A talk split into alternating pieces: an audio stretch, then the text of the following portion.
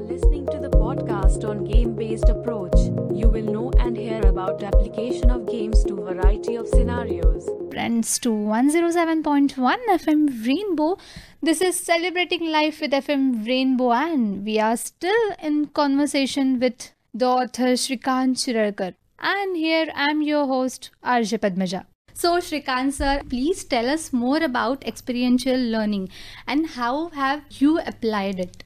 Again i have many many stories. I'll restrict it to uh, one story okay?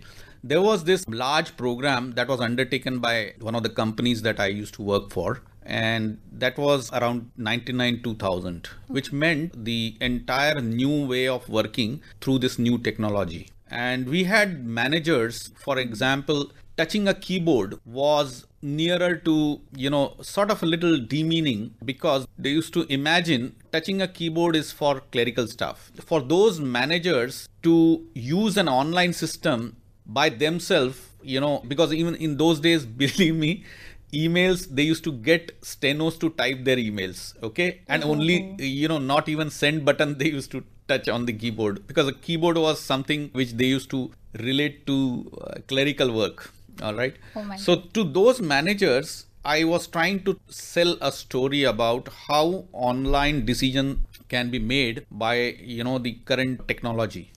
They used to listen listen with very interest but they were never getting pulled into actually learning more. Okay. so to provoke their interest, I created a virtual treasure hunt. Mm. Okay, virtual treasure hunt with multiple levels and each level growing the complexity of learning the uh, new decision support system on a new technology.